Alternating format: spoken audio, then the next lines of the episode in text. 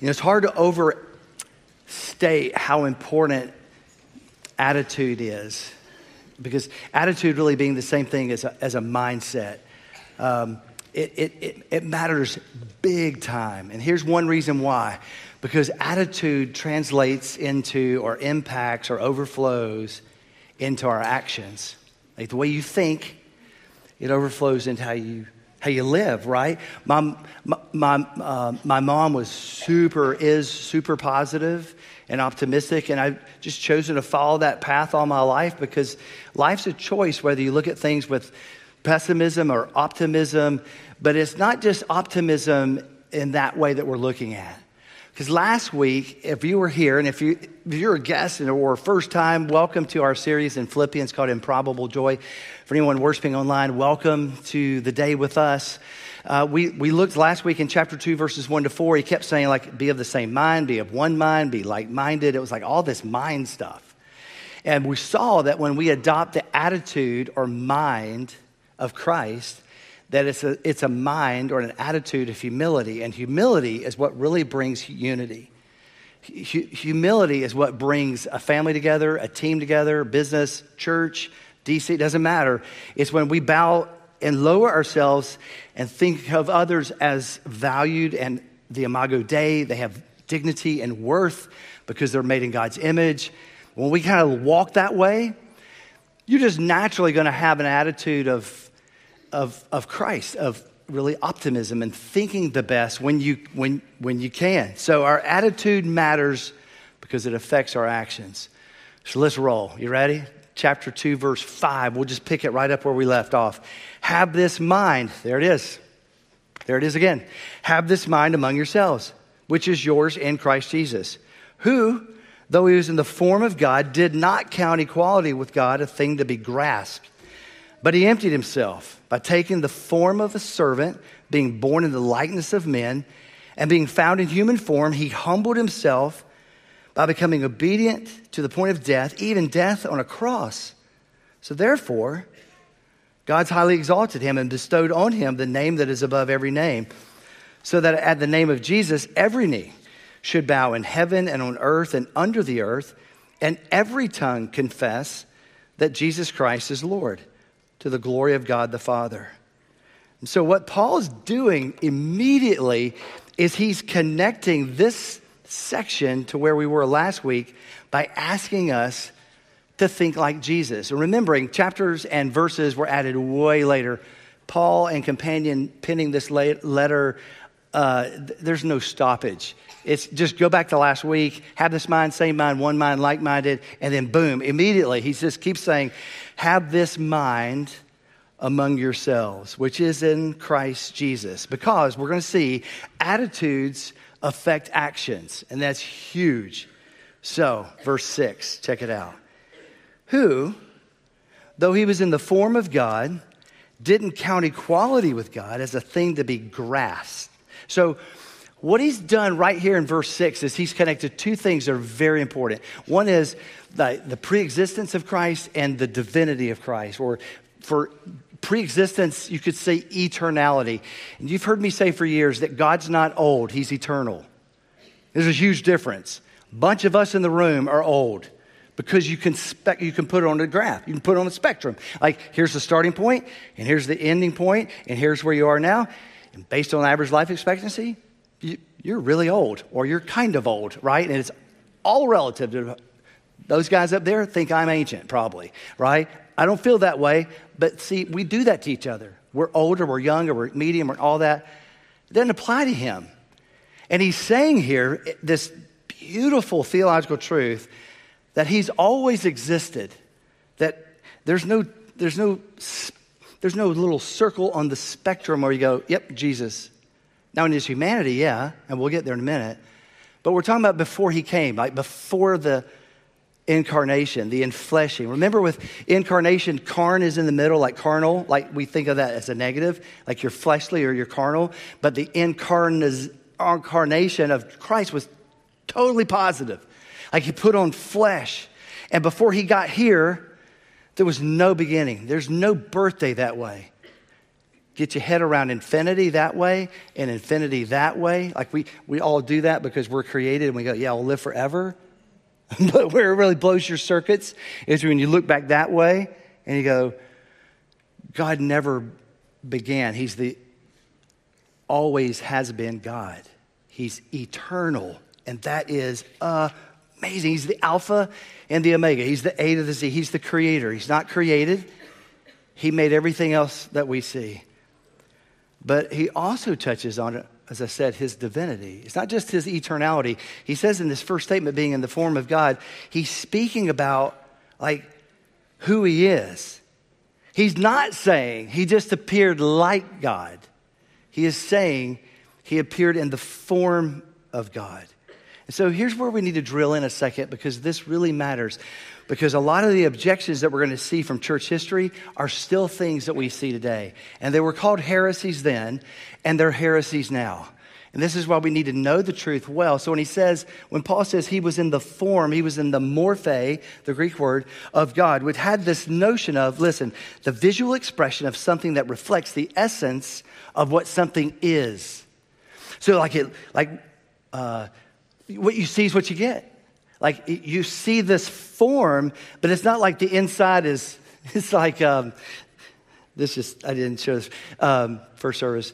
You know when you grab that chocolate in the box, oh, it's just appropriate. It's Valentine's week. Happy Valentine's week. I see you're red. You grab that chocolate and you're like, oh, this is going to be amazing. And you're like, oh, like, this is not caramel. This is not, I don't even know what this is. I think it's plastic, right? It's. Because the outside looks amazing, the inside, not so much. It's not what you thought it was. This is a good illustration of what he's saying here is that the morphe, the form of God, was this reality of him here consistent with what's inside. But here's the problem the verb morph that we think of in our language today like metamorphosis, what does it mean? It means to change shape. It means to like transform into something else. But this noun is not like our current English word. It is consistent from the outside to the inside. So when we say that there's this assumption that the appearance is consistent with the nature of the inside, we're saying a lot. Because he wasn't just a good guy or prophet or rabbi. What's happening here with his being in the form of God is that we're going to see his divinity, his God side, was veiled. It was set aside. It was limited for the moment, this tiny moment of 30 plus years that he was on the earth. Here's a different illustration. I think it'll make sense. You know Romans 12, 1 and 2, right? Don't be conformed to the image of this world, be transformed by the renewing of your mind. The word for transform there is not morphe. It's, it's a word metamorpho. It's, it's a totally different word. And it means to change nature. So when you, like, that's why we say when you read the word, it renews, it's like a, it's like a bath on your brain, on your mind, your thoughts, your attitudes, your mindset, and you begin to think God's thoughts the more you're in His Word. And the more we're not in His Word, the more we think my thoughts and your thoughts and fleshly thoughts.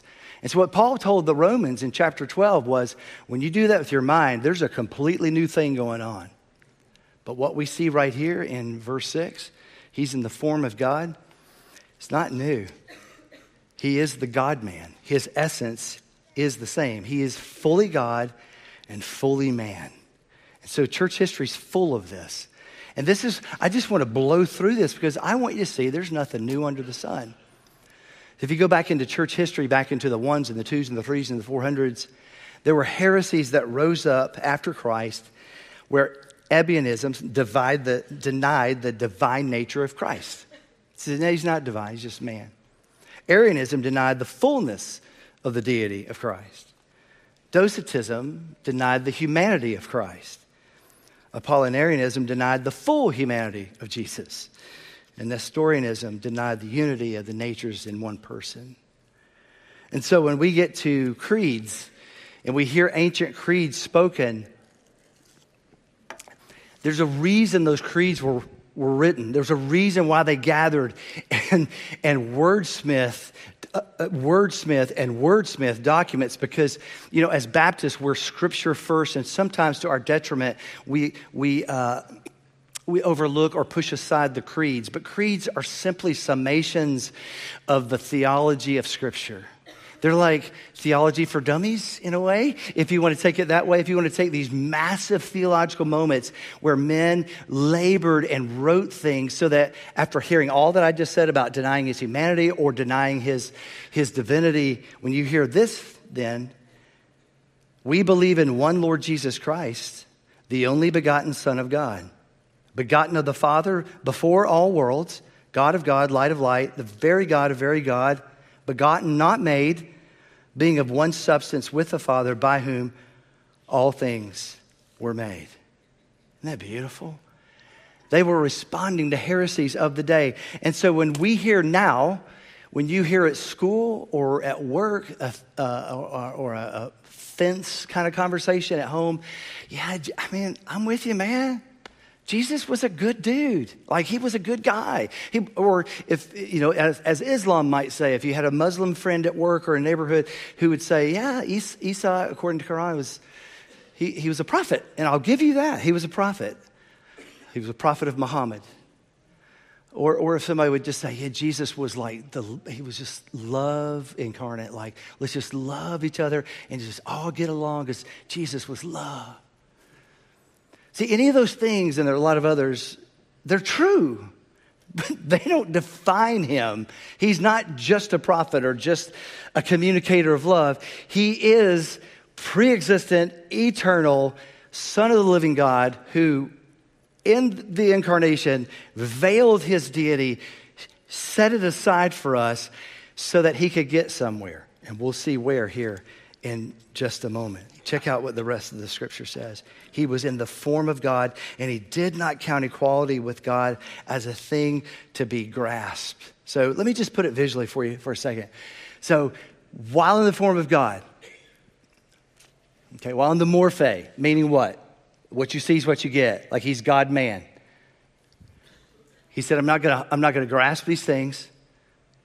He emptied himself and he humbled himself. The word for grasp there is one time in the Greek New Testament, and it's, there's a lot of interpretations of it. And so you have to look, look outside of the scripture into secular literature at the time to go, how was this used? And one of the most favorable and the one that I like is the sense of holding on to something, like grasping something that, that would speak to my advantage. Like, I'm not going to let go of this thing because this thing helps me. Like, I have these rights and I have these these good things. I'm not going to let go of it. And so Christ, think pre incarnation, before he showed up in planet Earth a couple thousand years ago, with the Father and the Son and the Holy Spirit and all of the goodness of that. He said, I'm not going to, I'm not going to grasp, I'm not going to hold that because I want to obey the Father and I love them. And unless I go, the brokenness of shalom that happened in the garden is always going to be broken. I am the answer, so I'm going to go. And it would cost him deeply and greatly, as we know. So he says, My, my mind, his attitude was so sacrificial, it begs the question of us then how could I roll any other way? How could I live any other way? Remember in Hebraic life in that first century with, with Christ, the, the disciples of a rabbi, the Talmud, they followed him and they wanted to be like him. They didn't want to just know what he knew, they wanted to be like him. So they did everything together.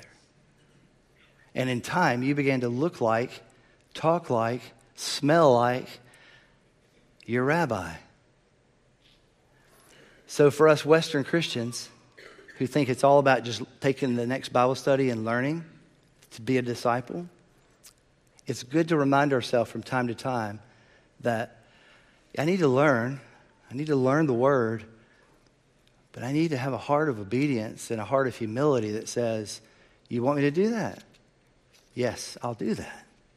Meaning you and the Lord in conversation and following Him in it.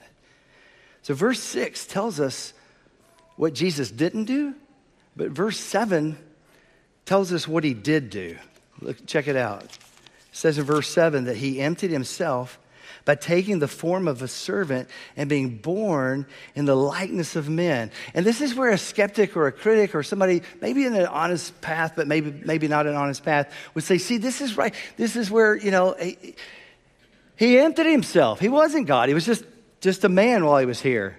You know, he left that all behind because he emptied himself. Like if you could drain this cup of cold coffee onto the floor and you got a shell left. Like he, he emptied himself, but that's not really understanding what the language is saying. The, the word for empty is kanud. It has the sense of setting aside. It's this veiling of what's there for our protection. You remember when they came to get Jesus in the garden and, and there was that momentary like, like, because they were like, where's, we've come to get Jesus. And he's like, here I am. What happened? Did they, did they all like, man, like, okay, you're coming with us, son. You, if you don't know the story, this is what happened. When he says, it's me, it says in the gospel that they went, and it was like he lifted up this like glory mask and said, and then back down. And then he finished out the journey and went to the cross. But there was that little taste there. That's why Jesus said to Peter, He goes, Do you not think I can summon 12 legions of angels? Put your sword away. It's all good. And not angels like we see in our art that's little soft little things you like you could swat with a fly swatter. Angels in scripture were war that were they were sent to uh, serve those who will inherit salvation. When people saw them in the scripture, they would bow before them and they're like, "Hey, get up! I'm I'm I'm just a messenger. You should see that guy." the one that I've come on behalf of. That, and so it's that type of created angelic being that Jesus says, Peter, look, man, I could, I could summon 12 legion of those. It's all good. I like how A.W. Tozer says it very shortly. He says, He veiled his deity, but he didn't void his deity. He set it aside. Here's a short story I think will really illustrate this I love this. Read this this week. It's a story, true story of an African missionary who caught wind of and observed an African chief in a village. Who, if you're a chief in a village in Africa, in a remote village, you are, you're the man. And he had a, you know, the, the, the extravagant headdress and robes. fellow in the village falls in the well, breaks his leg. He can't get out nobody has the ability to get down there. And so the story goes that the chief, watch for the language, laid aside his headdress, laid aside his robe, and he went down all these little steps and nooks to get to the bottom, put the man on his back, and ascended out of the well. And he rescued him as he had set aside the headdress and the robes at any time down in the well did he cease to become or be the chief? No. Because everybody up top knew that's the chief and he's in charge. And so in Christ, when he laid aside his deity in the form of God with human flesh, did he cease to be any of that? Did he stop being any of that? No. That's what it means that he veiled and he set aside, he emptied himself, taking this form of a servant in the likeness of men. This is why Jesus had the confidence and the ability that John records in his gospel that he, you know, takes a basin of water and puts a towel around his waist and he, and he washes the feet. The Creator is washing the creature's feet. The reason he could do that was because he had taken the form of a servant in the likeness of man. And you got to know everybody in the room's like, I'm not, I'm not washing Pete's feet. They're nasty. And Jesus gave them an example, just like these, this hymn, that's what it's considered in, in the early church, this hymn, these six verses, Jesus is giving them and us this ultimate example And so it says in verse 7 at the end that he was born in the likeness of men, but then he slows things down. And this is where it's interesting for the sake of understanding what's happening. So let's, let's just pick it up here.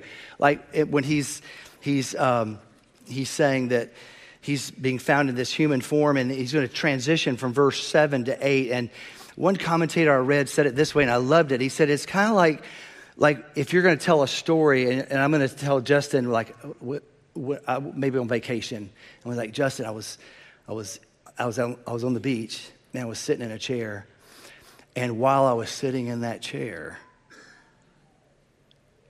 Justin's going to be like, mm-hmm. But, but, compared to, hey, Justin, I was on the beach, I was sitting in a chair, and, and this happened, because there's no, there's no like tension of the slowdown. Like, hey, man, I was in, on the beach in a chair, and while I was sitting in that chair, let me tell you what happened. Because what he says in the text, look at it. He says, He is born in the likeness of men, and being found in human form, he humbled himself.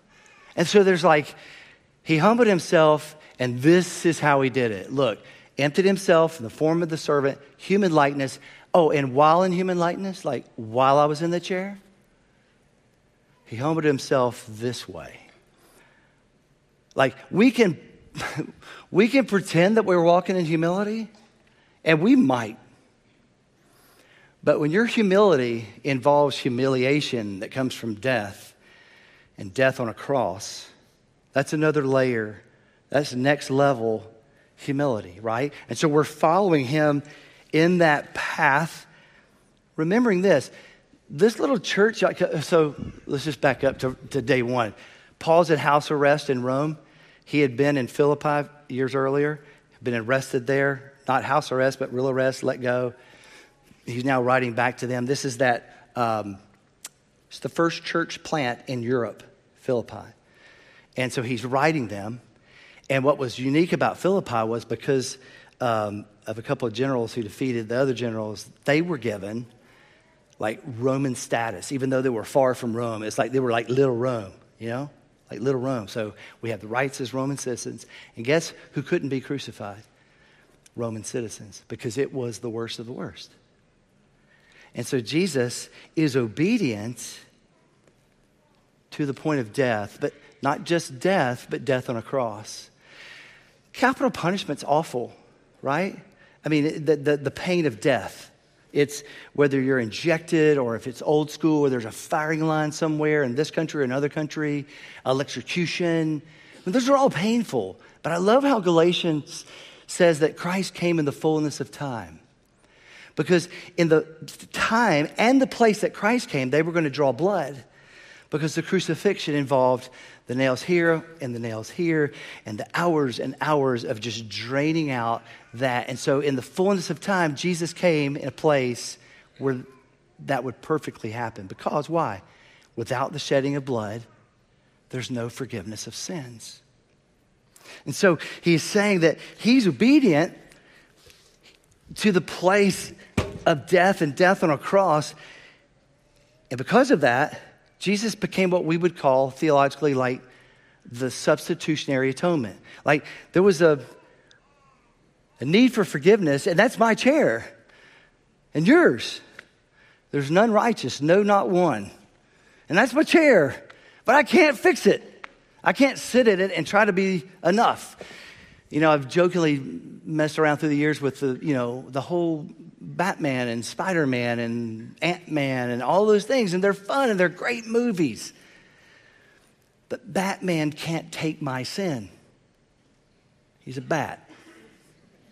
And man, or ant, or spider, or fill in all the others. But Christ, in the form of God, is the only one in the history of mankind to be fully God and fully man at the same time. Theologians call that the hypostatic union. And only Christ has accomplished that. I'll never need again because it's been done. So Jesus sat in your chair, in my chair. We couldn't fix it. A friend couldn't fix it. Only Christ because the sacrifice needed to be God's Son. If he was only man, it would just would have been a well-intended and well-meaning friend. But when it's the God man, he gets us because he put on flesh and he never stopped being God in the whole process. So, what was the result of all this? What's the end result? Like, is this just a great story? Is this a great movie? Like, Christ humbled himself, had the right mindset, was obedient to the point of death, and like the worst death possible? Here's the result. Therefore, one of the best words in the Bible. Here's your cause effect. Therefore, look at it. God has exalted him above and bestowed on him the name that is above every name.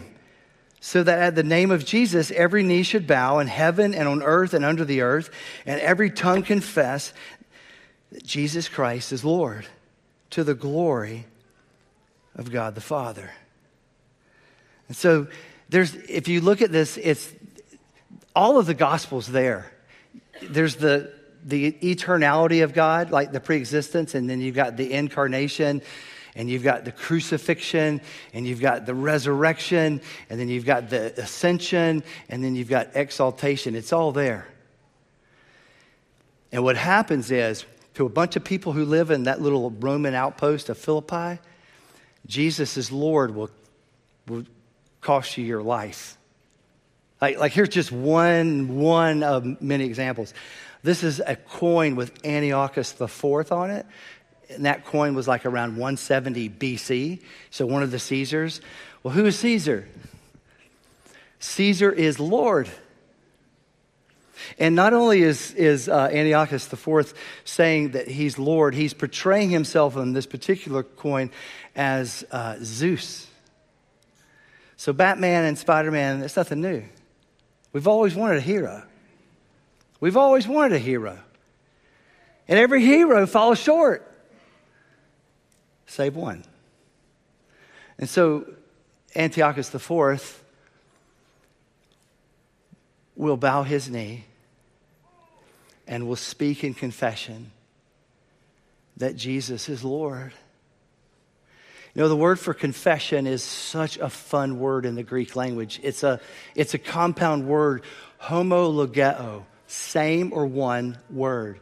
So when you confess biblically, you are saying the same thing as someone else. Like we think of confession like, where were you on the night of the 31st at nine o'clock? Because we think you killed Susie, right? And a good mystery. And like, I did it, I did it, I did it, I confess. That's not what, that's really not what's in play. But this word in verse 11 is not homologeo. It's actually a three part word. It's ek on the front of those. And ek as a preposition means out, in front of. Are you with me? You live in a world where they're going to kill you if you don't say Caesar is Lord.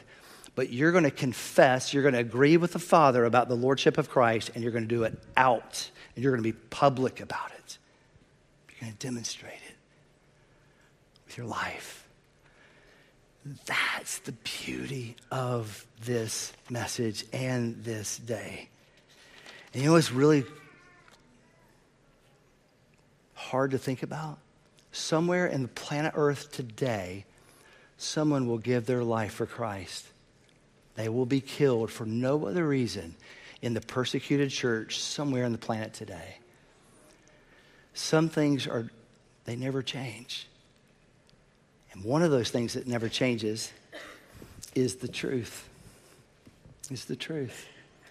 So when you hear things about Christ, about who he was and who he wasn't, you now know, according to Scripture, that there's an answer to all the objections that he was only God or he was only man. He couldn't have been both.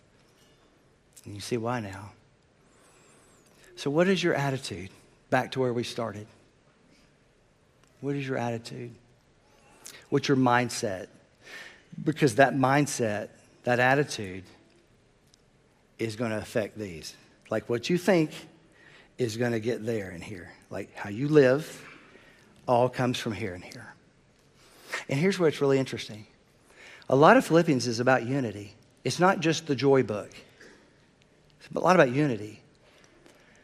And so as Western people who think about me versus we. Eastern thought, Hebraic thought, was way more about we and a lot less about me. But we live in the me world because my attitude affects you, Chris. And yours does mine. Because my attitude affects how I live. Isn't that interesting? I'm not going to ask you to do it right now because you'd all throw rocks at me. But if you, if we just hold hands, right, like we did long ago, you could feel the connection. You could feel the oneness. A lot of you from other churches today to come witness baptisms. Doesn't matter where you go to church today, your family, we're one in Christ. And it's because of Jesus and Jesus alone. So, Father, we bow before you today. We thank you for the thank you for the amazing truth that Jesus showed up. Thank you for his intentionality. Thank you for the incarnation. Thank you that you loved us enough that he, you, y'all would do whatever it took to make things right. And so, as the first Adam blew it in the garden and brought destruction, so the second Adam, Christ, made all things right.